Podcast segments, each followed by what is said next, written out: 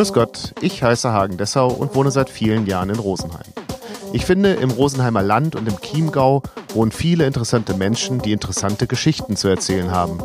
Und das machen sie in meinem Podcast. Hallo Welt, hier Rosenheim.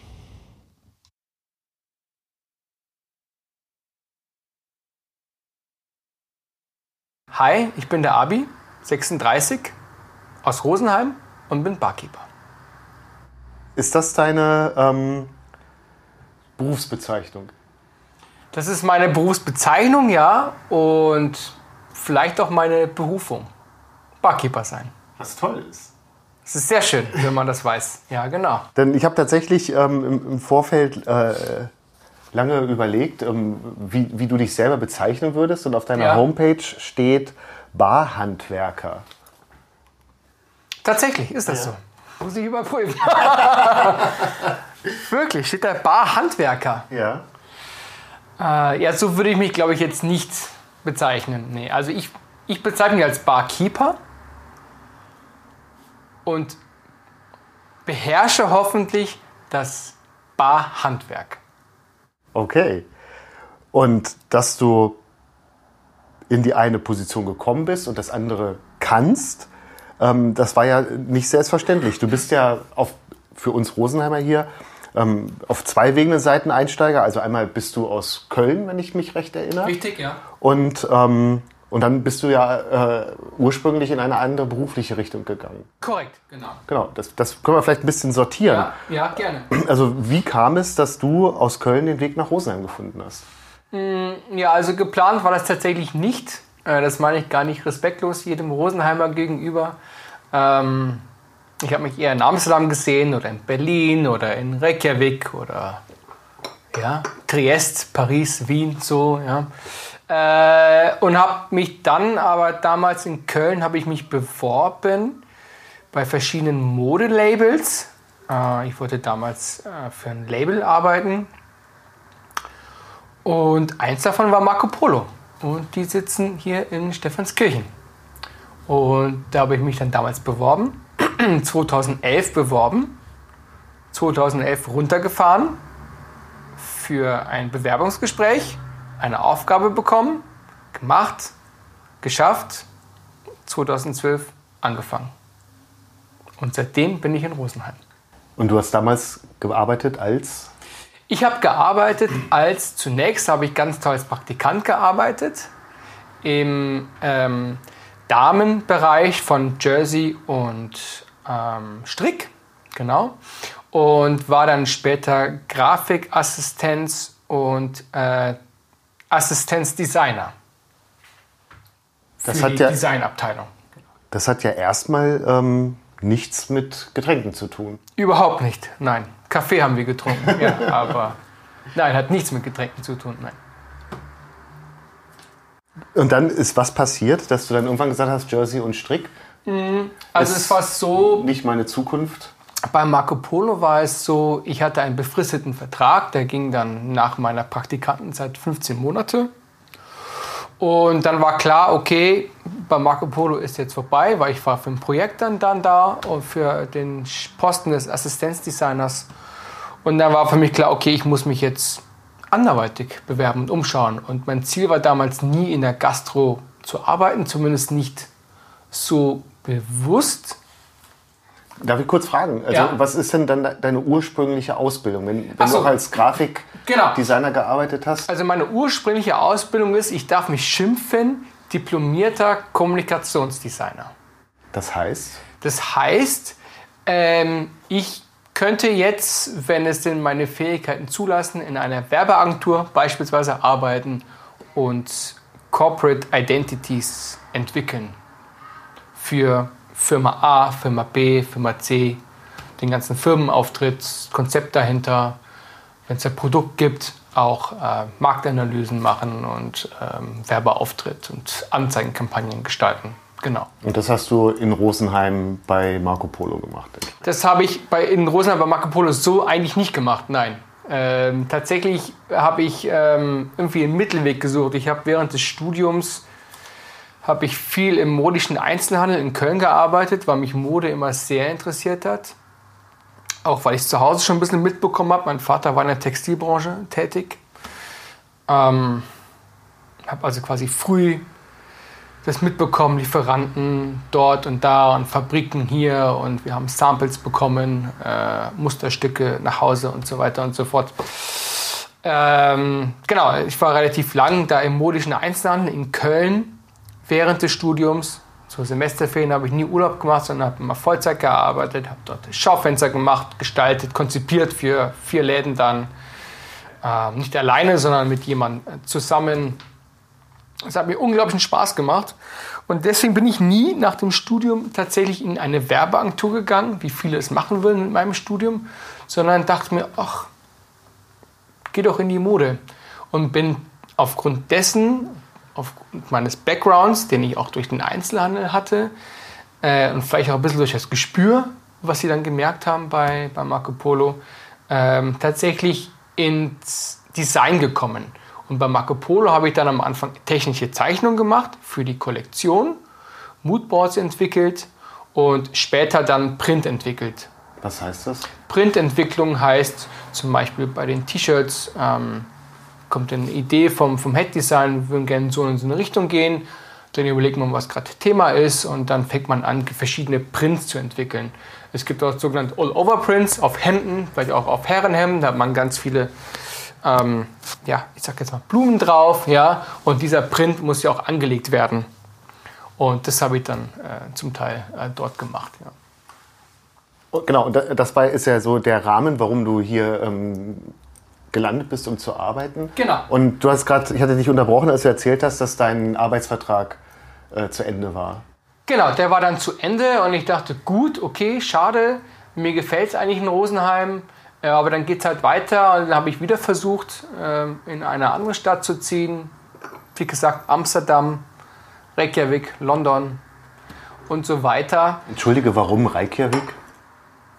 Ähm, ja, irgendwie bin ich auf Reykjavik gestoßen durch meine Recherchearbeiten auf Fashion-Blogs. Und Reykjavik war immer ganz oben und ich fand es irgendwie cool, vielleicht auch irgendwie idyllisch und märchenhaft, da oben unterwegs zu sein, ja. Äh, ja, genau. Und wollte auch dort eigentlich weiterhin in der Mode arbeiten und hatte irgendwie so das Barkeeper, dachte ich, ach, das könnte eine coole Sache sein. Kopenhagen war auch eine interessante Stadt für mich und fand es irgendwie cool, wie es, glaube ich, auch viele, ich sag jetzt mal, Männer finden, Ende der zwanziger, irgendwo nebenbei in einer coolen Stadt in einer hippen Bar zu arbeiten und Drinks zu machen, vom Tuten und Blasen, aber keine Ahnung, und einen coolen Job für ein alternatives Fashion-Label zu haben. Das war so meine vielleicht eher ignorante ähm, Vorstellung von einem coolen, hippen Leben in einer Stadt wie London oder Kopenhagen. Oder, ja. Jetzt hast du ein cooles, hippes Leben in Rosenheim. Genau. Ich habe ein cooles, hippes Familienleben hier in Rosenheim und ich bin sehr glücklich darüber. Und was ist dann aber nach der Marco Polo-Geschichte gekommen? Also was ist passiert? Äh, genau, was ist passiert? Ich bin öfters in eine spanische Tapas-Bar gegangen, hier in Rosenheim. Ähm, die gibt es heutzutage nicht mehr. Das war das España. Äh, nur ein paar Meter weiter weg von meiner jetzigen Bar hier auf der Kaiserstraße. Und fand den Besitzer ziemlich cool und sehr sympathisch. Und ähm, habe ihn gefragt, ob ich nicht ab und zu mal ein bisschen mitmachen könnte. Ich habe gerade ein bisschen Zeit. Ich hatte zwei, drei Monate Zeit, ja. Und dachte, das könnte eigentlich ganz, ganz cool sein. Und er sagte zu mir, ja klar, kannst gerne machen. Hast du Erfahrung? Nein. Im Grunde habe ich keine Bar-Erfahrung. Okay, gut, alles klar. Passt, kein Thema. Und ähm, dann war ich da ein paar Mal. Es hat mir unglaublich Spaß gemacht. Und ähm, ich habe mich weiterhin beworben. Wie gesagt, für Modelabels. Und dann kam ein Anruf von dem Besitzer und hat mich gefragt, ob ich nicht Interesse hätte, den Beruf zu lernen, Vollzeit bei denen zu arbeiten, weil die suchen jemanden. Und da habe ich gesagt, okay. Aber das ist ja kein Ausbildungsberuf, oder? Ähm, Nein, soweit ich weiß nicht. Also man kann jetzt keine klassische Ausbildung machen zum Barkeeper. Es gibt quasi eine Zusatzqualifikation, die kann man dann lernen, wenn man ähm, eine gastronomische Ausbildung hat. Das ist richtig, genau. Die du zu dem Zeitpunkt ja aber nicht hattest. Also die hatte ich nicht, die habe ich ja, ja heute noch nicht. Okay. Genau. Äh, mein Glück war aber, deswegen nenne ich es Ausbildung, es war schon mehr als so die üblichen Barausbildungen, die heutzutage so durchgehauen werden auf den Barschulen, wo du in zwei Wochen eigentlich oft schon fertig bist, ist es mein, mein damaliger Mentor, ähm, I H K-Prüfer war und ist, ich glaube seit achtzehn Jahren und auch eine Bar-Koryphäe in Deutschland, äh, sehr bekannt und sehr, sehr gut tatsächlich. Und der hat den Beruf sehr ernst genommen und hat mir gezeigt, dass es ein ehrliches Handwerk ist, was auch seine Ausbildungszeit braucht von knapp drei Jahren. Und ich war tatsächlich mit Pause über viereinhalb Jahre dort. Also do dort im, im España, im España. Genau, richtig. Und der Besitzer dort war dein Ausbilder, oder? Der war mein Ausbilder, genau. Also Ausbilder in Anführungsstriche, ja. Genau. Ja. Ja. Und danach bist du dann rübergerutscht in Alpentrunk? Äh, nein, nicht ganz. Ich hatte noch ein, zwei andere Stationen dazwischen. Ich habe auch noch mal Pause gemacht. Äh, kurz, ich habe ja eben gesagt, ich war nicht ganz die ganze Zeit im España. Ich habe kurz noch mal eine Phase gehabt, wo ich das alles hinterfragt habe. Ach, Abi, mach doch was, was mehr in Richtung Studium geht. Sei doch vernünftig und verdiene ein bisschen mehr Geld. Und mach doch was Kreatives, Cooles. Und dann habe ich... Ähm, angefangen wieder Schaufenster zu gestalten auf ähm, Freelance-Basis für verschiedene Firmen. Also Schaufenster und Flächengestaltung habe ich gemacht. Das ging dann alles über eine Agentur in München. Dann war ich für K und L unterwegs, für C und A war ich unterwegs, für Nike war ich unterwegs, für Pepe Jeans war ich einmal in Italien. Äh, der hat mich dafür einen Tag hingeschickt. Das war ganz aufregend. Ähm, genau. Und was ist so, was ist so spannend daran oder, oder was ist die Herausforderung, ähm, Schaufenster zu dekorieren? Äh, ja, tatsächlich, wie sich herausgestellt hat, wenn du es für andere Firmen machst, gar nicht so spannend, weil du das Konzept ja nicht entwickelst, sondern du, du führst aus, ja. Äh, und das ist oftmals für große Firmen nicht so spannend wie für kleine Firmen, weil sie doch eher schlicht sind und auf das, oft, oft auf das Budget achten. Äh, also es war jetzt nicht so cool, wie es aus meiner Zeit in Köln kannte, wo wir wirklich Konzepte entwickelt haben und gebaut haben und richtig coole Themen äh, aufbauen konnten, weil es ja auch nur vier Läden waren. Genau, das ging jetzt beim Freelance-Bereich äh, nicht unbedingt so. Und deswegen bin ich wieder zurück in die, in die Gastronomie. Aber nochmal ganz kurz, weil ich das ja schon auch interessant finde. Ja. Ähm, so als, als Vorbeigehender denke ich mir, naja klar, ein Schaufenster. Ja. Aber äh, also wo ist die Herausforderung, selbst wenn ich das Konzept entwickeln darf? Ja, also für mich ist die Herausforderung, gerade wenn man das Konzept entwickeln darf, äh, für, also gerade weil ich ja auch Kommunikationsdesigner bin, ist ein Schaufenster für mich eigentlich eine Anzeige. Und es funktioniert für mich wie bei einer Anzeige. Ich habe so und so viel Zeit, die Zielgruppe in der Phase dann der Passant, der vorbeigeht, zu erreichen, zu catchen mit etwas, das auffällt oder das anders ist oder das interessant ist, äh, innerhalb meines Rahmens. Der im wahrsten Sinne des Wortes. Genau, ja. Richtig. Ja. Und das ist eigentlich das Interessante. Äh, und dann natürlich auch zu schauen, wie kann ich die Produkte, die der Designer sich überlegt hat, am besten in Szene setzen. Ja, das fand ich immer sehr, sehr spannend. Genau. Und gibt es da eine... Ähm eine Maßgabe oder so Parameter, wo man sagt, das Schaufenster war ein Erfolg? Oder ist das so ein gefühlter Erfolg? Ähm, das kann ich dir tatsächlich aus meiner Freelance-Zeit eher weniger sagen, weil ich da relativ wenig Feedback bekommen habe. Es geht alles immer über Agenturen. Ich kann dir sagen, aus Köln haben wir den direkten, ähm, den, den direkten Kommentare bekommen und das direkte Feedback. Und das war immer ein ganz toller Erfolg. Also, dass die Leute tatsächlich gesagt haben... Dass die Leute haben, gesagt haben, genau, hey, wow, tolles Schaufenster. Ist echt cool. Ja. Ja. Äh, und das tatsächlich, ähm, das hat mir immer viel gegeben, weil du machst das dann bei eigenen Schaufenstern zwei, drei Tage und dann bist du fertig, schaust es dir an, siehst dein Ergebnis und eine Woche später... hörst du von Leuten, die reinkommen, wow, ihr habt echt das, jetzt über, überspitzt gesagt, das tollste Schaufenster in Köln, ja, Äh, und das, das ist toll, wenn das, wenn das Leute sagen. Wenn auch dann andere Leute kommen aus anderen Einzelhändlern, äh, die, die dann dies eigentlich bestätigen. Und das ist ein sehr schönes, sehr schönes Gefühl. Ja. Was geht dir durch den Kopf, wenn du in Rosenheim in die Schaufenster schaust? Schwierig. Schwierig. Mir fällt auf jeden Fall der äh, Franz Opera ein mit seiner Goldspinne. Ich finde, er macht ganz, ganz tolle Schaufenster. Dafür, dass er nur so kleine Fenster hat. Total kreativ. Ist Hand. Mit kleinen Dingen ja auch. Mit kleinen Dingen, genau. Aber sehr zeitgemäß. Ich finde es super. Ich würde mir wünschen, dass eigentlich alle in Rosenheim solche Schaufenster machen. Aber ansonsten ist es, glaube ich, nicht so zeitgemäß. Es ist schon sehr überladen. Genau.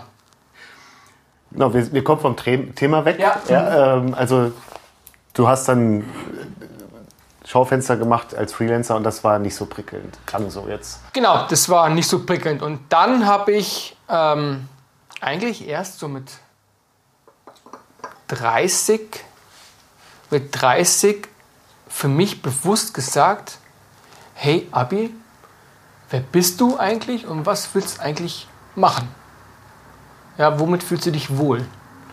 Auch wenn du es auch wenn du es vielleicht sagst. Das ist vielleicht bei jedem anders. Ich glaube, nicht jeder definiert sich über seinen Beruf. Ja? Das muss ja auch nicht. Ähm, ich persönlich tue das tatsächlich schon. Ähm, habe dann einfach gesagt, ja, ich bin Schaufensterdekorateur. Na, das hat sich nicht richtig angehört. Ich bin Visual Merchandiser. Das habe ich auch mal eine Zeit lang für Mango übrigens gemacht. Nein, das hört sich einfach... ich nicht richtig an, hört sich nicht gut an, fühle ich mich nicht wohl mit. Ja. Dann habe ich gesagt, ja, ich bin Barkeeper. Und als ich das gesagt habe, das, das war es für mich, weil ich habe es ja schon vorher gemacht, habe das kurz in Frage gestellt, weil es nicht so zum Studium passt. Ja. Und im späten Alter nochmal was Neues angefangen. Aber das war so die Zeit, wo ich gesagt habe, okay, das, das ist es, das bin ich, das mache ich. Und darauf fokussiere ich mich jetzt und konzentriere mich. Und es ist ja auch kein Beruf, wo die Eltern sagen, hey, cool, mein Sohn, dass du Barkeeper wirst, oder? Stimmt, ja. Meine Mutter ist ja zum Glück eigentlich immer sehr offen und sehr unterstützend. Ähm, die, die fand das eigentlich von vornherein immer ganz gut. Ja. Mittlerweile äh, finde sie es super, weil ich sage, ja, ich bin zufrieden mit meiner Arbeit. Ich habe nicht das Gefühl, dass ich arbeite, auch wenn ich Stress habe. Und da hat sie gesagt, das ist doch super, das ist doch ein tolles Ziel, was viele, glaube ich, nicht erreichen. Äh, ja, mein Vater war, glaube ich, nicht ganz so, ganz so äh, überzeugt und zufrieden, aber aus, aus dem Alter bin ich eigentlich raus, um da irgendjemanden, wollte ich auch nie, um da irgendjemandem zu gefallen. Oder ja, aber wichtig ist es, glaube ich, schon, oder? Das ist, wird man nicht los, oder? Mm, tatsächlich war es bei mir nie wichtig. Okay. Äh, ich habe jetzt auch, glaube ich, haben wahrscheinlich viele auch jetzt keine sehr gute Beziehung zu meinem Vater. Deswegen war es mir auch nie, nie, nie besonders wichtig, aber es war auch okay. Also jetzt haben wir eigentlich ein ganz gutes, soweit ein gutes Verhältnis mittlerweile, ja. Aber ähm, dato war das irrelevant für mich, was, was er dazu sagt und äh, wollte ihn auch nicht zufriedenstellen müssen. Also das heißt, in dem Augenblick, wo du den Laden aufgemacht hast, war für dich klar, ich bin Barkeeper. Das war mir auch schon vorher klar, tatsächlich. Okay, ich ja. bin ja wieder zurück ins España mhm. und mit neuem Elan und ich glaube auch sehr zum Gefallen meines Chefs, damals meines Mentors, weil ich viel motivierter war und viel interessierter. Und ich habe schnell gemerkt, ich mache große Schritte nach vorne, ich lese viel mehr äh, über, dies, über das Handwerk, ja. Äh, besorgt mir Literatur. Ja, das war, war, war eine tolle, aufregende Zeit. Ich habe alles aufgesogen, was man so auch an Dokus bekommt, die, die interessant sind. Nicht unbedingt immer, was das mit Barkeepern zu tun hatte, sondern auch Essensdokus und wie ernähre ich mich und so weiter und so fort. Also das war so eine, eine sehr produktive, ja, eine sehr produktive Zeit für mich und wichtig für mich auch tatsächlich. Ja. Auch spät, ich glaube, dass viele... Viele in meinem Bekanntenkreis das vielleicht früher hatten, so mit fünfundzwanzig oder sechsundzwanzig, glaube ich zumindest. Bei mir war es halt erst mit dreißig, einunddreißig, aber das ist in Ordnung so. Also, ja, total in Ordnung. Was ist für dich das Spannende an dem Beruf? Also wenn ich jetzt mal gemein bin und das ganze Negative aufzähle. Ja? Ja. Du musst immer dann arbeiten, wenn die anderen frei haben. Mhm. Es ist äh, wenig familienkompatibel, mhm. ähm, unterstelle ich. Ja. Du musst dich mit Menschen auseinandersetzen, immer mal wieder, mit denen du dich unter normalen Umständen wahrscheinlich nicht auseinandersetzen würdest. Mhm. Und ähm, in der Gesellschaft ist Barkeeper sein wahrscheinlich so kurz vor Nase rümpfen. Hm. Ich rümpfe gerade meine Nase, glaube ich. ähm, ja, ja, ja und wahrscheinlich auch ja. ja. Ähm, ich arbeite meist gerade als Barkeeper, der abends arbeitet. Beim Barista ist der was anderes. Ähm, was ich auch kurze Zeit gemacht habe, tatsächlich. Äh, stimmt, ich arbeite, wenn andere feiern. Aber ich habe eh nie viel gefeiert, von daher ist das cool. Ich arbeite immer gerne abends. Ich habe auch meine Studienarbeiten immer gerne abends und nachts gemacht. Bin eher ein Nachtmensch. Ich brauche auch nicht viel Schlaf. Mir reichen fünf Stunden Schlaf. Ähm, ja, familientauglich habe ich das Glück. Jetzt gerade ja mit meiner eigenen Bar. Ich kann selbst entscheiden, wie ich öffne, wann ich öffne. Und ich habe eine tolle Frau an meiner Seite, die das alles unterstützt. Die es auch gut finden, wenn sie mal Zeit für sich hat, wenn das Kind im Bett ist. Das stört sie, glaube ich, weniger. Genau. Ähm ja, jetzt habe ich den dritten Punkt habe ich tatsächlich vergessen. Der vierte, ja, das Ansehen des Barkeepers. Ja, dass, du, dass du die Zeit mit Menschen verbringst, oder dass du ah, immer ja, mal wieder genau. auf Menschen triffst, Richtig, ja. die, ähm, mit denen du wahrscheinlich unter normalen Umständen keine Zeit verbringen möchte. Ah, ich glaube, da habe ich bisher immer echt Glück gehabt. Also wenn dann Leute direkt bei mir in der Bar saßen, dann sind das jetzt im Nachhinein auch echt Freunde geworden. Also ich habe sehr selten das Gefühl gehabt, dass ich mit der Person jetzt nicht groß privat mich über Hunz und Kunz unterhalten würde. Genau. Also das ist ja immer wieder eine Frage, die ich mir stelle, wenn jemand Eine, eine Bar aufmacht ja. oder, oder ein Café. Simon habe ich das auch gefragt ja. von Kava, ob man sich seine Gäste aussuchen kann. Puh, was hat er geantwortet? Das würde mich interessieren, der Simon. Ähm, ja, ich glaube, es wäre schon ein bisschen arrogant, wenn man sich seine Gäste aussuchen kann. Also bei mir ist jeder willkommen. Ähm, ich glaube, die Gäste, die zu mir kommen, die haben, glaube ich, ähnliche Interessen wie ich. Die ticken ähnlich wie ich. Es gibt ähnliche Gesprächsthemen und haben einfach Lust auf eine gute Unterhaltung. Deswegen glaube ich, bin ich jetzt, jetzt gerade in meiner eigenen Bar in der Position, dass ich mir meine Gäste gar nicht aussuchen muss, sondern es passt bei jedem Gast und ich bin sehr zufrieden darüber. Toll. Genau. Und jetzt der letzte Punkt, also die, die Wahrnehmung. Ah ja, quasi die Positionierung in der Gesellschaft des Barkeepers. Ich glaube, jetzt bin ich ja keine zwanzig Jahre Barkeeper, das können vielleicht, können vielleicht andere Barkeeper besser beantworten. Ja?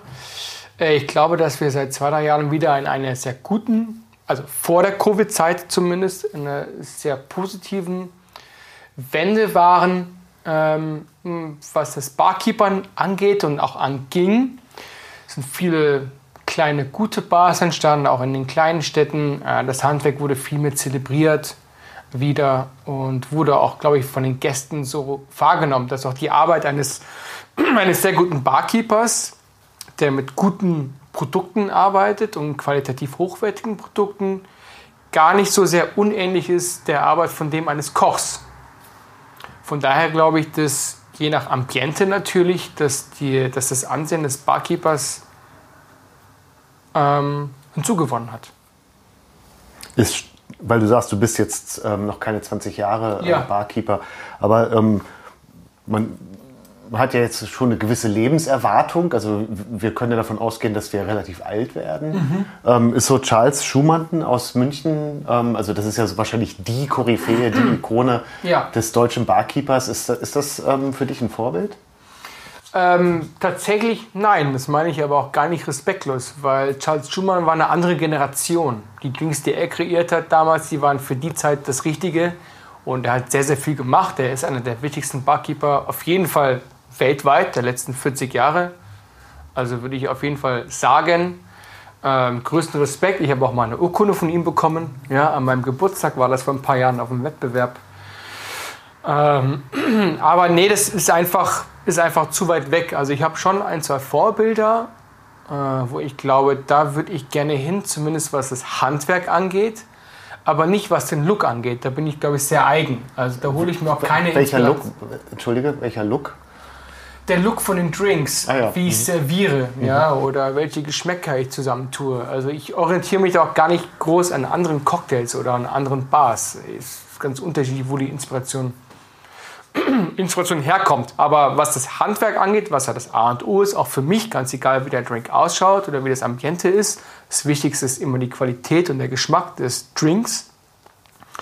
Gibt es zwei Leute, wo ich, die ich kenne. Es gibt bestimmt auch noch mehr in Deutschland. Jetzt, ich rede jetzt nur von, von Deutschland. Ich kenne natürlich nicht jeden Barkeeper, aber es gibt zwei Barkeeper, wo ich sage, oh, das, das ist so ein Ziel, das ist so ein Vorbild. Ja, die, wer, wer ist das? Magst du das verraten?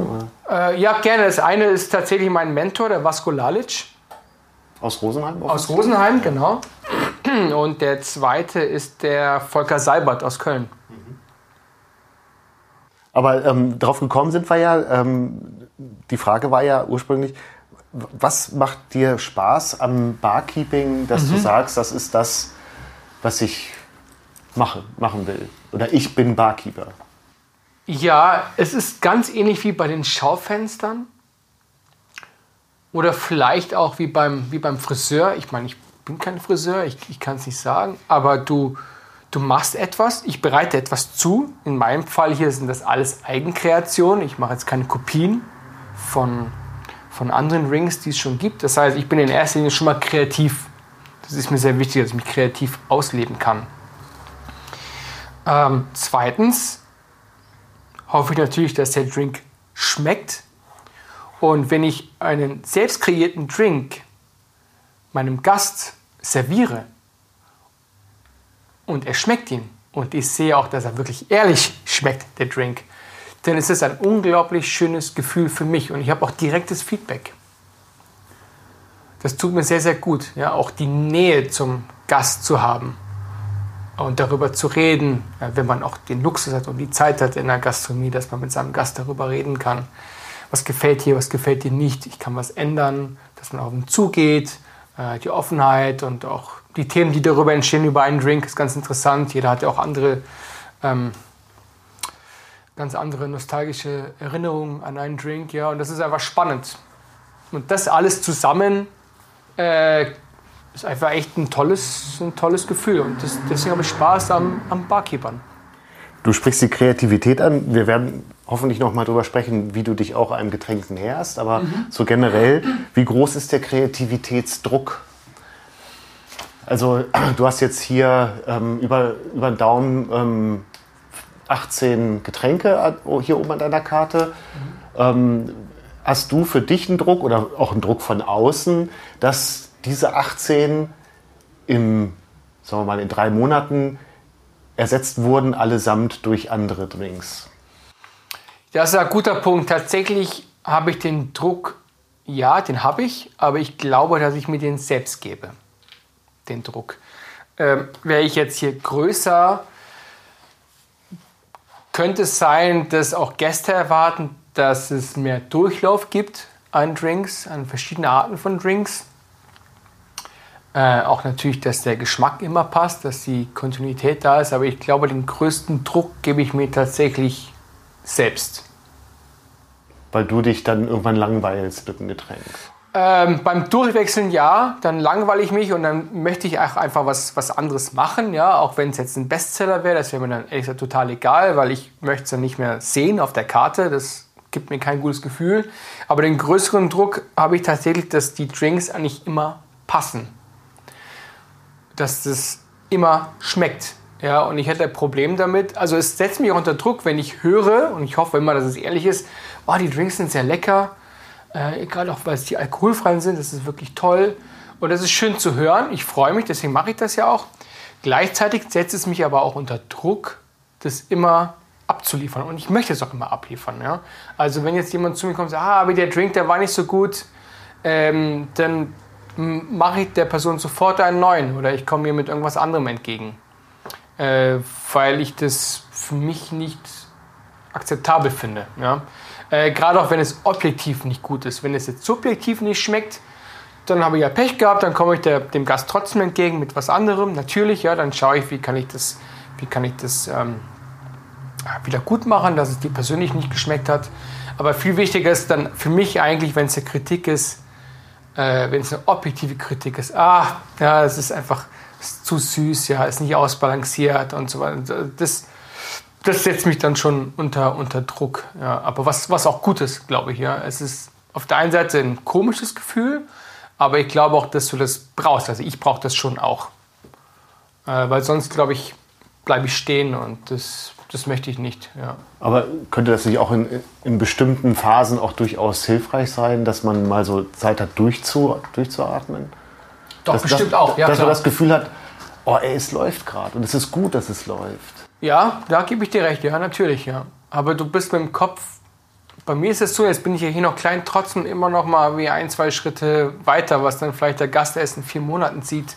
Und das, das rattert dann auch immer wieder, ja. Oder es kommt morgen jetzt jemand rein, der hat die und die Aussage und das rattert dann in meinem Kopf, ja, okay, alles klar, da muss ich vielleicht dran arbeiten. Oder ich muss überlegen, mache ich jetzt warme Milchgetränke bei mir, ja. Obwohl das jetzt nicht mein Steckenpferd ist, ähm, all solche Sachen, ja. Und die Qualität muss halt auch immer gleich sein. Aber das würdest du machen, weil du das Gefühl hast, das wird ähm, gewünscht. Jetzt ich, bei, bei diesem Milch... Äh, genau, ich würde es machen, nicht weil es gewünscht ist, sondern weil es A, gewünscht ist und weil ich glaube, dass es auch die Bar bereichert. Wenn es jetzt nur ein Wunsch wäre, weiß ich nicht, ob ich das wirklich machen würde, weil ich mich selbst ja auch damit... Äh, wohlfühlen möchte, ja. Also du hättest das, äh, oder du brauchst das Gefühl, du hast in diesem Bereich auch was zu sagen. Ja, genau, und es muss auch konzeptionell passen. Mhm. Also ich bin auch schon gefragt worden, ob ich nicht einen Kaffee anbiete oder, oder auch Tees. Äh, und ich finde, das passt einfach nicht in mein Konzept, auch wenn es jetzt schon viele gesagt haben, ja, das ist hier toll, Fan, aber das ist etwas, was ich jetzt zum Beispiel nicht mache. Deswegen gibt es bei mir zum Beispiel an warmen Getränken eben Punsch, weil es geht viel mehr in eine Cocktailrichtung, wo ich auch natürlich ein bisschen komplexer arbeiten kann, als wenn ich jetzt einfach einen Teebeutel in ein Glas tue und dafür drei neunzig verlange. Kann ich nicht vertreten. Du hast vorhin gesagt, ein, ein Drink, ein, ein Drink mhm. muss schmecken. Was heißt das? Also was, was bedeutet es, wenn ein Drink objektiv schmeckt? Ah, jetzt hast du mich erwischt. Jetzt habe ich mich nicht professionell ausgedrückt. ähm, ich denke, ausbalanciert ist der bessere Begriff.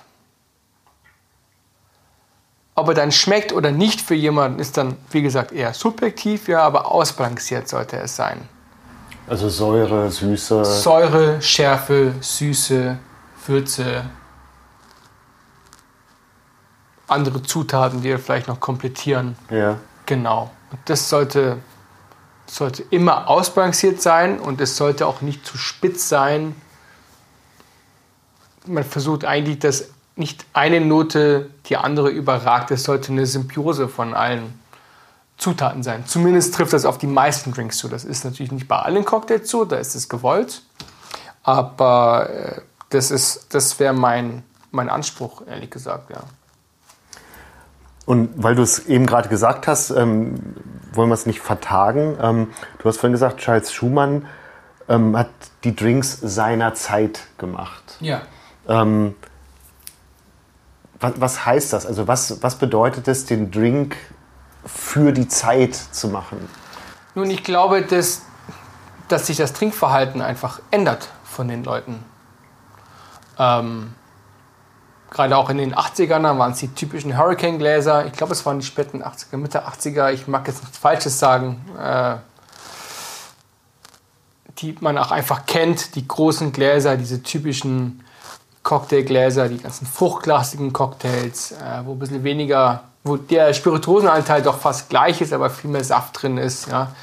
ähm, da gab es eine Zeit für, ähm, dann gab es eine Zeit ganz früher, wo es vielleicht nur Spirituose gewesen ist, mit einem Bitter dazu. Äh, und ich glaube, dass heute die Leute einfach anders, anders trinken.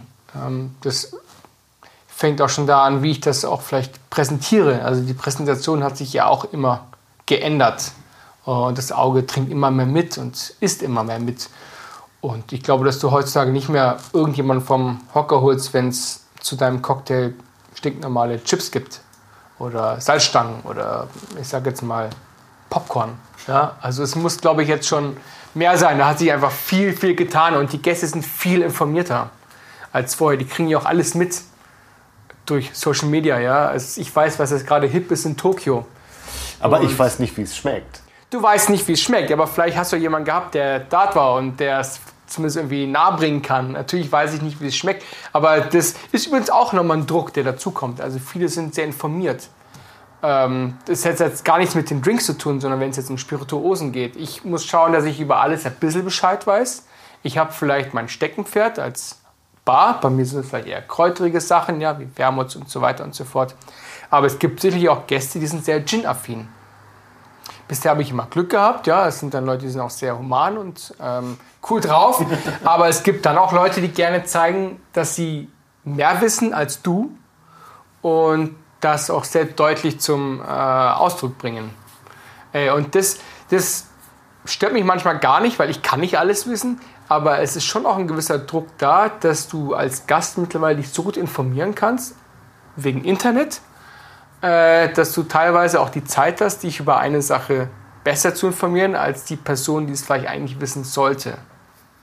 Aber gerade im Gin, also mein Amateurblick, ja, ja. Also man hat das Gefühl, dass gerade äh, an jedem dritten Haus irgendwie eine, eine Gin-Destillerie aufmacht. Also stimmt, das ja, ist genau. Ja, also da kann, kann man aber doch, glaube ich, gar nicht den Überblick behalten. Nee, oder? Gar nicht. Also Respekt vor jedem, der es kann. Ich glaube nicht, dass es da jemand gibt, aber... Ja, aber es gibt halt trotzdem immer wieder mal so ein paar Ex- Experten. Ja. Wie gehst du dann mit denen um? Äh, ich hoffe, tolerant und cool. Und sehr höflich. Und tatsächlich auch, ähm, wenn ich merke, dass das stimmt alles, was die Person sagt, die, die hat Ahnung, dann höre ich zu und lerne. Selbstverständlich. Also ich habe da kein Problem mit, zu sagen, du, bin ich jetzt nicht so bewandert, äh, ich höre dir gerne zu, erzähl mir was. Ähm, ist doch super, dann weiß ich Bescheid. Oder bring ihn mal mit, dann mache ich einen Drink daraus für uns. Mhm. Ja, ähm, all solche Sachen, ja, genau. Jetzt kommen wir mal wieder zurück zu der Situation. Du warst Barkeeper. Ah ja, ja. Und ähm, hast für dich festgestellt, das ist das, was ich machen will. Mhm. Und wann war der Punkt, ähm, dass du dich A, selbstständig machst? Ja. Und dann B, ja auch mit einem völlig... neuen Konzept, oder zumindest mit einem anderen Konzept als, als drüben. Richtig. Ähm, wie das zustande gekommen ist? Also die Idee, mich selbstständig zu machen, die hatte ich bereits, ich glaube, in meinem letzten Jahr, wo ich dort angestellt war als Barkeeper. Inspiriert tatsächlich auch durch eine Doku auf Netflix, durch Chef's Table. Welche Folge? Uh, so ziemlich alle eigentlich, aber ich glaube, die mich am ehesten inspiriert hat, war die Faviken-Folge von Magnus Nilsson. Mhm. Ja. Ähm, und dann hat mein, hat das, hat die Cocktailbar, die Tapas Cocktailbar, hat ja dann geschlossen. Die haben quasi einen neuen Pächter gesucht mit einem anderen Konzept und dann. Ähm, hatte ich die Wahl, okay, was mache ich jetzt? Bin aber erstmal weiter im Angestelltenverhältnis gewesen, dann aber woanders. Und dann irgendwann, das hat dann anderthalb Jahre gedauert, zwischen ähm, dem Ende in España damals und meinen Zwischenstationen, war hier der Laden frei. Und ich dachte mal, das, das machst du jetzt einfach. Ja? Probier's aus. Und das war eigentlich ein sehr... impulsiver Entschluss, ohne wirklich groß drüber nachzudenken. Ja. Aber du musstest doch schon ein Konzept haben, mit, mit deinen Getränken. Du hast ja wahrscheinlich nicht gesagt, ich werde jetzt einen Gin Tonic anbieten, einen Stimmt, äh, ja. Whisky Sour. So. Äh, genau, also ein paar Drinks standen bereits schon zu meiner España-Zeit. Die hatte ich dann einfach mal so ent entwickelt. Ähm, eben für das Konzept von Alpentrunk. Weil am Anfang war die Idee, dass ich nur mobil unterwegs bin, neben meiner Festanstellung. Das war natürlich gar nicht möglich, weil ich freitags, samstags immer hinter dem Tresen stehen musste, ähm, um, um sämtliche Bons zu, zu, abzuarbeiten, äh, die, die reinkamen. Äh, und da entstand quasi ein bisschen das, das Konzept, gerade auch mit äh, weitestgehend alpenregionalen Zutaten zu arbeiten und auch direkten Zutaten. Und das war tatsächlich geprägt durch die äh, Chefs-Table-Folge. Und zusätzlich auch durch meine eigene Entwicklung, dass man sagt, hey, wie ernähre ich mich eigentlich? Ja? Und was will ich eigentlich weitergeben? Ähm, in welchen Locations möchte ich arbeiten? Bieten die Essen an, was ich vertreten kann oder nicht? Ähm, das kam alles, kam alles dazu.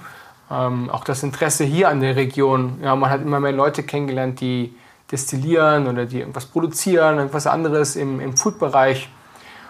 Und dann dachte ich, ist es eigentlich eine tolle Möglichkeit, das alles unter einen Hut zu bringen und das auch zu kommunizieren und den Leuten auch nahezubringen, hey, schaut's mal, wir haben, ähm, wir haben einen coolen Gin hier in der Gegend und wir haben einen coolen Whisky in der Gegend. Ich habe auch andere Whiskys natürlich, aber ähm, ja, wir haben tolle Kräuter, ja, daraus können wir das und das machen, wir können sie so und so kombinieren. Ähm, wie sieht's aus? Genau, und so kam das eigentlich alles zu, zustande. Und dann, also du hast, wie stelle ich mir das vor, in deiner Freizeit sitzt du in deiner Küche und es blubbert und brodelt überall und ähm, ja, du, du coole Vorstellung eigentlich, ja. So. äh, nein, ich habe das tatsächlich machen dürfen in meiner alten Arbeit, da durfte ich ein bisschen äh, ausprobieren, aber ansonsten passiert es eigentlich eher im Kopf. Also die Drinks entstehen oft im Kopf. Oder auch wenn ich mir was anschaue, dann natürlich auch im Kopf. Dann schreibe ich mir ab und zu was auf. Und das, das war's dann. Ja. Und wenn ich dann das nächste Mal in einer Bar gewesen bin, habe ich versucht, das auszuprobieren. Das heißt doch aber, dass du einen ähm, Erinnerungs-, ein, ein Geschmackserinnerungsfundus haben musst. Also wenn, wenn du durchs pure Überlegen und ja. äh, Kräuter oder äh, Pflanzen sehend ähm, dir schon in deinem Kopf was zusammenstellst. Ja, ja, doch, habe ich bestimmt tatsächlich, ja, das klingt ganz gut. Äh, äh, habe ich tatsächlich, wenn erlernt, durch meine ähm, Ausbildung, in Anführungsstriche, weil ich da auch sehr auf, auf das Schmecken geschult wurde und wie kann man was kombinieren und auch das hinterfragen und auch anders zu denken, ja, einfach mal Dinge wirklich ganz anders zu machen, auch mit Fehltritten. Ähm, also mir wurde damals gesagt, ja, tu halt ein Salz rein in den Cocktail. Und ich dachte, na, warum soll ich denn Salz in den Cocktail tun? Aber da war ich ja noch wirklich Freshman an der Bar, ja. Und mittlerweile sind solche Sachen gang und gäbe. Und ich glaube, dass wenn du, ich musste jede Woche, musste ich damals, so gut wie jede Woche, musste ich selbst Drinks entwickeln in meiner Ausbildungszeit. Noch mit, für den Alpenladen. Genau, mit Zutaten, die dort gewesen sind, die aber eigentlich nicht Teil der Tageskarte sind. Ja. Das heißt, du lernst auf der einen Seite natürlich kalkuliert zu arbeiten, die Sachen herzunehmen, die da sind. Äh, und du lernst auch kreativ zu arbeiten, weil du hast nur die Sachen, die da sind. Und daraus was zu machen, das war natürlich oft auch Mumpitz, was daraus geworden ist. Die alkoholfreien waren oft schwieriger als die alkoholischen. Äh, aber irgendwann, glaube ich, macht irgendwas Klick automatisch. Und wenn du das immer wieder probierst, dann speichert sich tatsächlich der, der Geschmack ab. Ja? Und deswegen, glaube ich, fällt es mir manchmal leicht, nicht immer, das im Kopf zu machen. Das heißt nicht, dass die immer so tatsächlich dann auch werden, aber der Großteil ist auch so dann, auch was die, ähm, was die Füllmengen angeht, die verschiedenen äh, Zutatenangaben, ob jetzt fünf Zentiliter davon sind und drei Zentiliter davon, das passiert oft auch schon im, im Kopf und relativ häufig stimmt es auch äh, ziemlich genau schon so. Und wie war das dann, also bei den ähm, regionalen Produkten, die du benutzt? Ähm, ich hatte ähm, erleben dürfen, wie du mit ähm, jungen Leuten äh, mit Kamille gearbeitet hast. Ah ja, ja. Und ähm, dass du ja gesagt hast, hier, wir machen jetzt mal was aus Kamille. Also wo, wo kommt dieser, dieser Punkt her? Also um die Geschichte kurz zu Ende zu erzählen, die Kinder waren äh, nicht begeistert, weil Kamille ihnen so nicht geschmeckt hat. Mhm. Aber als sie dann den Enddrink getrunken ja. haben, wollten sie ja alle nochmal äh, das Gleiche ja, dann mixen. Ja. Ne? Aber wo ist der, wo ist der Punkt, dass du ähm, dir überlegst, Kamille schmeckt, wenn ich es jetzt so trinke, total scheiße. Mhm. Aber wenn ich das da und da und damit verbinde, dann kommt was raus, was funktioniert. Ich glaube, ehrlich gesagt, reine Erfahrung, ganz unspektakulär. Also weil das, weil das, das eine bestimmte Art von Bitterstoffen sind, die gut mit dem Gewürz und so harmonieren. Das genau, oder man sieht es halt auch auf Teepackungen, ja, also ähm, da kommen halt auch dann nochmal Ideen her. Da sagst du, okay, Kamille passt da dazu, oder das ist interessant, oder auch so verrückte Ideen, passt Kamille vielleicht zu Schokolade? Die weiß ich jetzt nicht, wird wahrscheinlich jetzt nicht passen, ja, aber ich kann mir vorstellen, dass Kamille zu dunklem Bier ganz gut passt. Oder zu einem Pilz. Ja. Ähm, warum das jetzt so ist und woher das jetzt so kommt, ist, glaube ich, eher Erfahrung oder auch das, ja, auch das Interesse, vielleicht die Dinge auszuprobieren, die, die irgendwie anders sind. Äh, aber ich habe mich oft schwer damit getan, tatsächlich, äh, Dinge auszuprobieren, die anders sind. Äh, aber irgendwann ging es halt so. Ja. Also das heißt, dass du nicht so über, über chemische ähm, Prozesse und Verbindungen... Ähm nee, gar nicht. Sollte man eigentlich, glaube ich. Ähm, äh, das, manche Sachen tue ich indirekt, aber wenn es chemisch wird, ist, glaube ich, irgendein Mechanismus in meinem Kopf, der schaltet sich ab. Und es geht dann im einen Ohr rein und im anderen Ohr wieder raus und ich habe eigentlich die Hälfte... Ich bin kein Chemiker, nein. Deswegen habe ich ja Kunst studiert. Ähm... Also der Gedanke, regional zu arbeiten, ist tatsächlich durch die Netflix-Doku. Tatsächlich, äh, genau. Weil ja. dort ja viele Köche, die es tatsächlich auch thematisieren. Dass, dass, ähm, dass die in Anführungsstrichen der Großteil region, regional ist. Und das fand ich unglaublich interessant. Dass du auch versuchen kannst, das ist bei Getränken oft schwierig, deine Umgebung darzustellen mit dem Essen auf dem Teller. Das war immer mein, zumindest mein Gefühl, ja, wenn ich mir den Magnus Nilsson anschaue. Ich war noch nie in Schweden äh, oder in Norwegen oder in Finnland, aber ich habe das Gefühl als Außenstehender, wenn ich das sehe, ja genau, so schaut's da aus. Cool. Ja, oder wenn ich jetzt einen Teller sehe, der von einem Koch in, ich glaube, in der Normandie angerichtet wurde. Die Farben, die du das siehst, und dann sieht man wieder Bilder von der Natur, die dort ist, und das fand ich total, das fand ich wow, ja, da würde ich gerne hinkommen. Das nur mit Getränken zu machen ist schwierig, deswegen brauchst du eigentlich einen gewissen Zeittisch dazu, wo halt dann das Barfood das Thema ist, und das kann man dann immer, immer weiter spinnen, ja, aber so ein bisschen zumindest so ein Gefühl dafür zu geben, ah okay, oder auch den Geruch einzufangen von der Umgebung, das, das finde ich schon, schon gut. Wie weit geht für dich ähm, regional? Also jetzt hier in Rosenheim sitzend, was ist für dich regional an Zutaten? Ähm, na, das kommt drauf an. Also direkte Umgebung natürlich klar, die ganzen Kräuter und so, die, die äh, sind aus den, aus den direkt umliegenden ähm, Bauernhöfen. Ja. Also die äh, sammelst du nicht morgens? Nee, die sammle ich nicht morgens ein. Tatsächlich gibt es im Sommer doch immer wieder mal Gewürze und auch die Blüten, die sammle ich schon ein.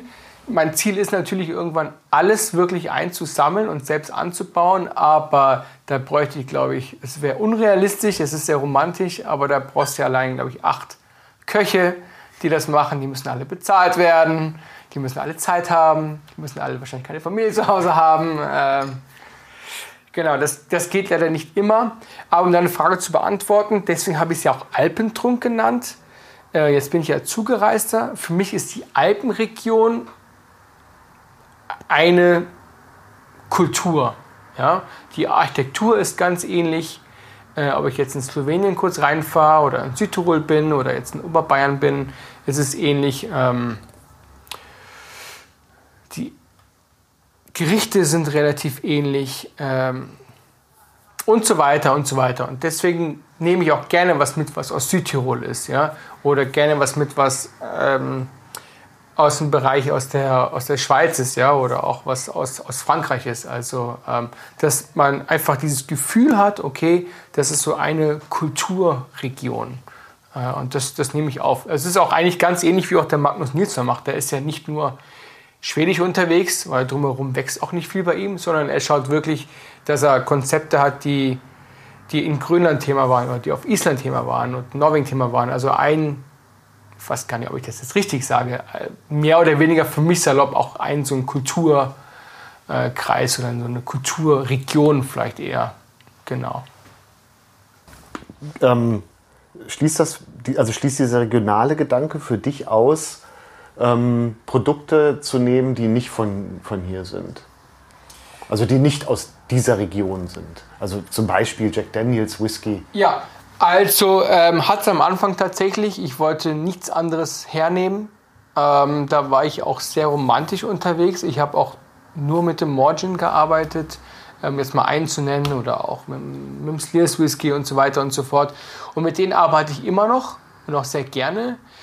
Äh, aber es ist tatsächlich schwierig, nur mit solchen Zutaten auch Drinks zuzubereiten, weil die gar nicht mehr zu kalkulieren sind. Also es würde, würde glaube ich, kein normaler Gast, äh, würde, glaube ich, jetzt neunzehn Euro, einundzwanzig Euro äh, für seinen Cocktail äh, ausgeben. Genau.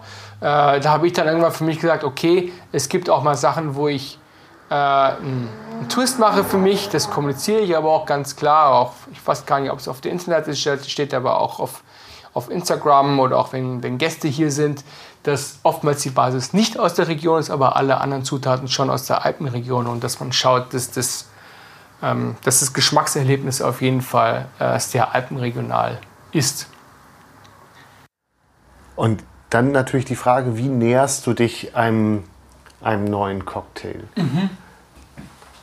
Also du hast ja hier bei dir auf deinem Tresen auch dann so äh, Pipetten stehen und ähm, Zerstäuber.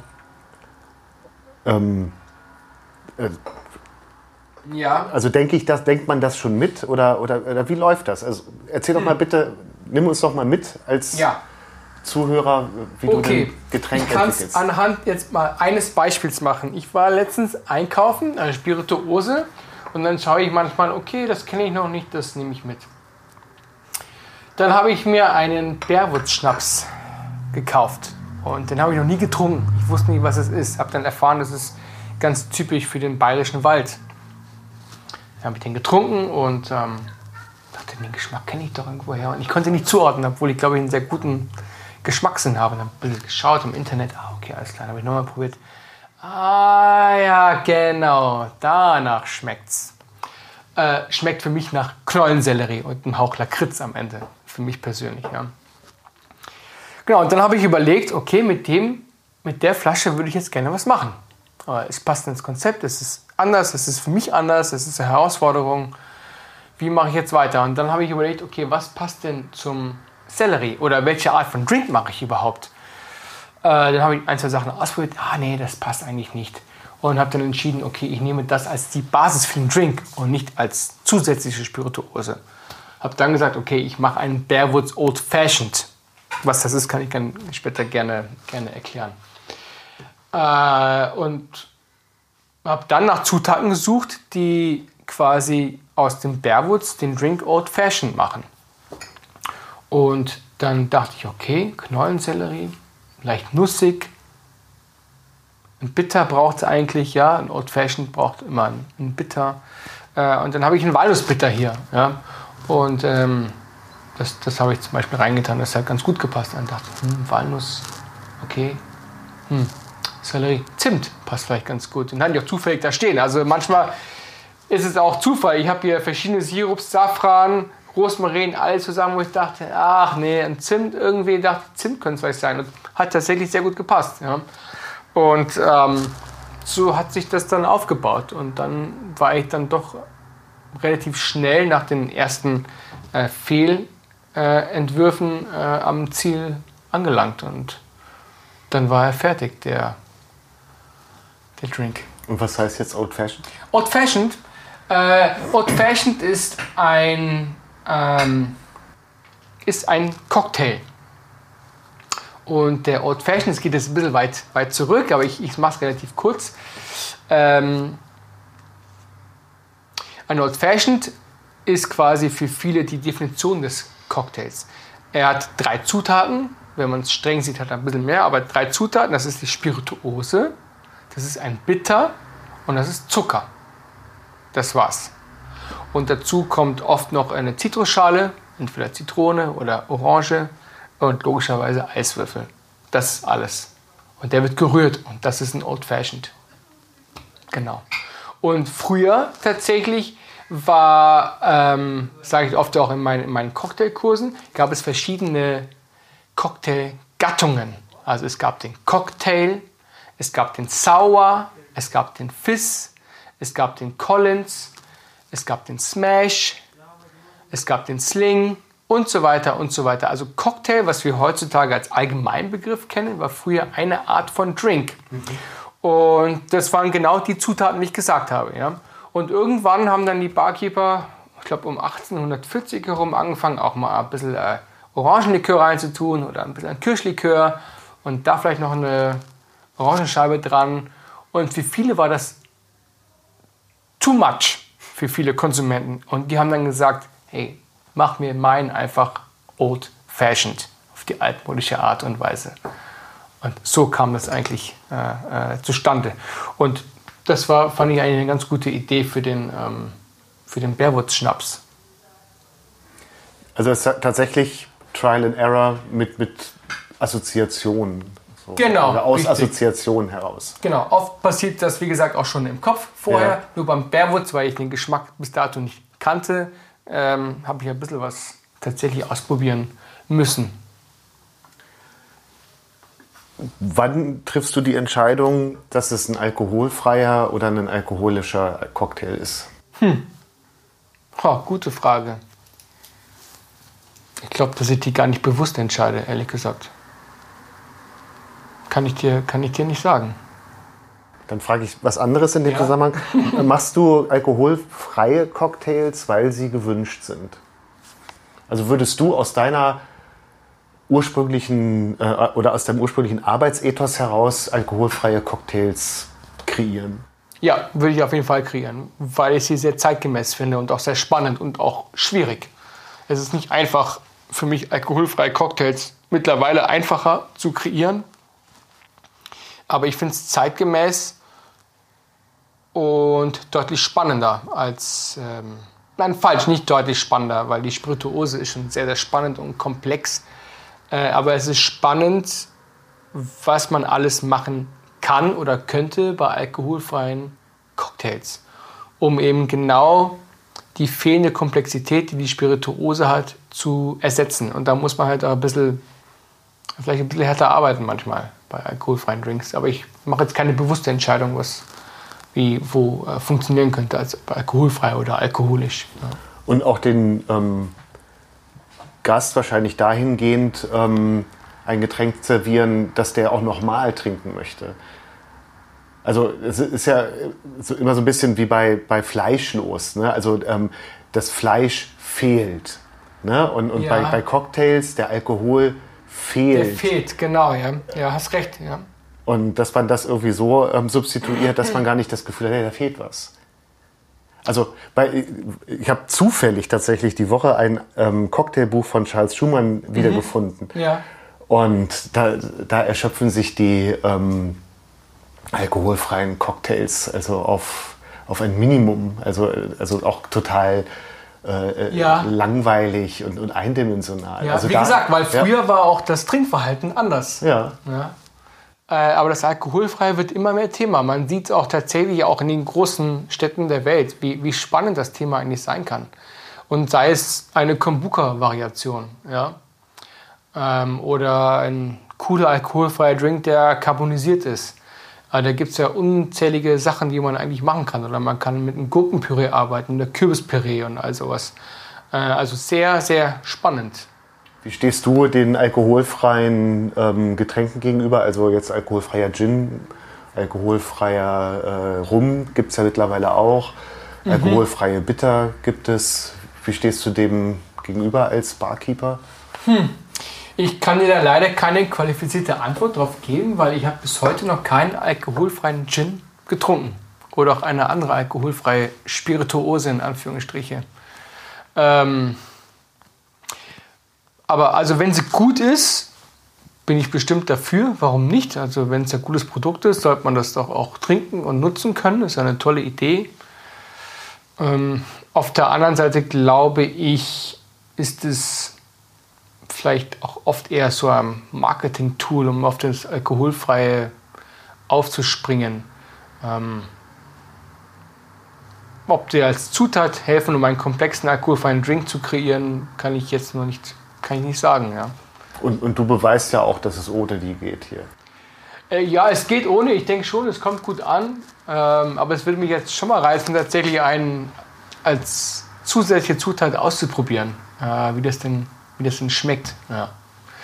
Äh, aber tatsächlich, um zum alkoholfreien Gin zu kommen, also da kommen dann oft auch andere Zutaten rein. Man kann ja auch hier äh, bei alkoholfreien Drinks, ob es jetzt äh, das Tonic ist oder äh, Gurkensaft ist und so weiter und so fort oder ein hausgemachter Sirup, den kann ich ja auch zum Beispiel mit Wacholdernoten und anderen Noten schon grundaromatisieren und dann habe ich eigentlich, eigentlich auch eine coole, komplexe ähm, alkoholfreie Zutat und muss jetzt nicht auf die alkoholfreie ähm, Spirituose zurückgreifen.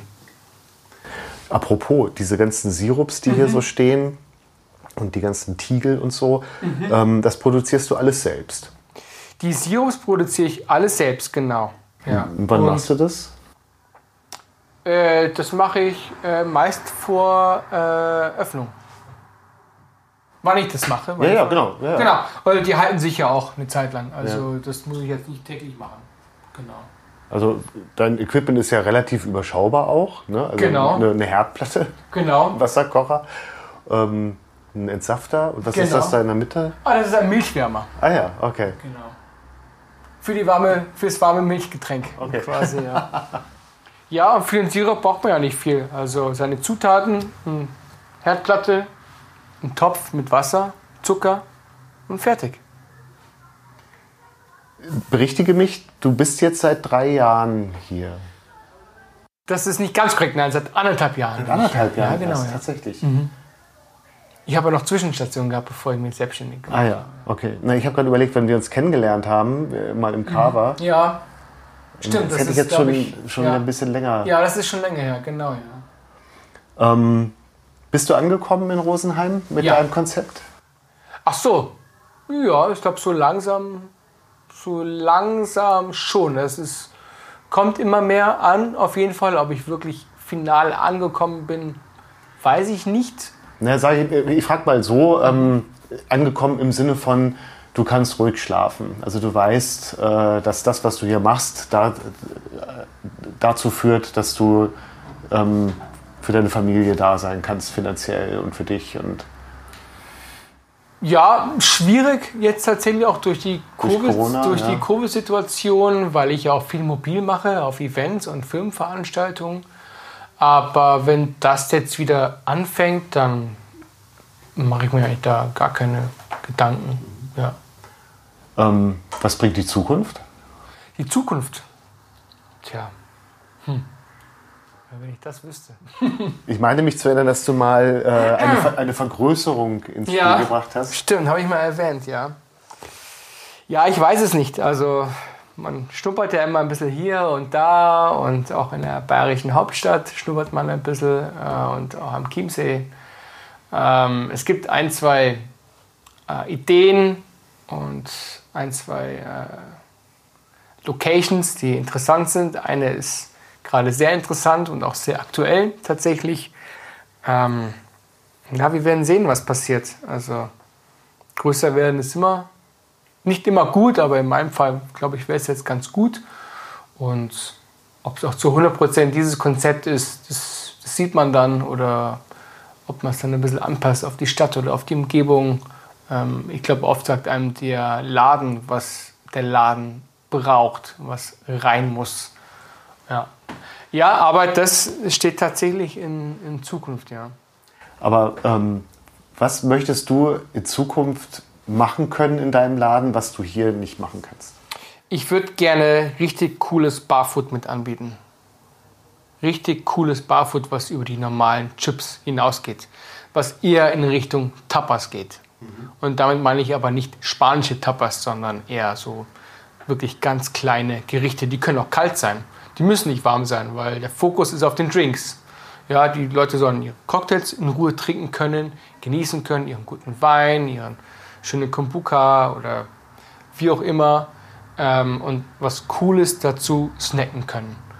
Ob das jetzt fermentiert ist oder gepickelt oder was weiß ich, das sieht man dann. Aber das wäre das wär so das, das, das stelle ich mir schön vor, dass man richtig eine schöne Platte bekommt, wo verschiedene Sachen drauf sind und sich die auch teilen kann mit den Leuten, dass dieses Community-Feeling da ist. Gerade jetzt so nach den zwei Jahren, glaube ich, wäre es mir ganz cool. Ähm, ja, das wäre so die, die Idee, ja, genau. Darf ich dich noch zu deinen Tätowierungen was fragen? Ach so, ja bitte, ja selbstverständlich. Ich finde das, am coolsten finde ich ja ähm, den Schraubschlüssel. Also du bist der Erste, der einen Schraubschlüssel ähm, tätowiert hat und mhm. dann auch noch prä- also recht ähm, deutlich zu sehen am ja. Unterarm. Also und was ist das andere? Das ist ein Muddler. Ah, okay, also womit ich die Limetten klein genau, stampfe. Genau, ein ja. Limettenstampfer, ja. ja. Okay, ähm, wie kommt man dazu, ähm, sich einen, einen Schraubschlüssel und einen Muddler zu Ja, tätowieren? Weiß ich auch nicht genau. Man hat ja dauernd irgendwie Ideen, was man gerne machen möchte und könnte. Gerade wenn man im Studium so konzipiert wurde, immer irgendwie kreativ zu denken und zu arbeiten. Und das war damals eigentlich ein, ja, wenn ich heute drauf schaue, eigentlich kein gutes Logo. Ähm, ein Logo für eine Modelinie, die ich machen wollte, die quasi das Barhandwerk zelebriert und das Handwerk an sich. Und deswegen habe ich mir einen Schraubschlüssel äh, tätowiert, obwohl ich eigentlich, abgesehen vom Barhandwerk, kein guter Handwerker bin. Ja, genau. Aber das bringt mich noch zu einer Frage, die ich ja. mir vorhin aufgeschrieben habe, ähm, weil du erzählt hast, dass dein Vater ähm, in, in der Mode- oder in der Stoffbranche gearbeitet ja. hat ähm, oder arbeitet. Dass du das so toll fandest mit den Stoffen und die anzufassen ja, und so. Genau, ja. ähm, mhm. Gibt es da Übereinstimmungen zu der Arbeit, die du jetzt machst? Hm. Also spielt zum Beispiel, keine Ahnung, ähm, spielt es eine Rolle, wie ein Getränk oder, oder, ein, ein, ja, ein, oder ein Teil, das, ein Teilgetränk ähm, sich im Mund verhält? Und ja, dann, absolut. Und dann ja. Das, das auf jeden Fall, natürlich. Ja. Also die... Die Textur und die Viskosität ist sehr wichtig bei, bei Drinks. Unglaublich wichtig. Ich hätte es, glaube ich, nicht mit der Textilbranche in Verbindung gesetzt. Ähm, aber ja, natürlich. Auch Oberflächen jetzt vom, vom Essen. Ja, wenn ich jetzt an meine Blaukrautchips denke, die haben eine gewisse Oberfläche. Ja, die wirken, werfen Falten. So, da kann man vielleicht schon so eine Verbindung ähm, hervorrufen. Aber ansonsten hätte ich jetzt da keine Verbindung gesehen. Ne? Okay, dann lieber Abi, vielen Dank für das tolle Gespräch. Ja, danke dir, Hagen, hat Spaß gemacht. Toll. Freut mich.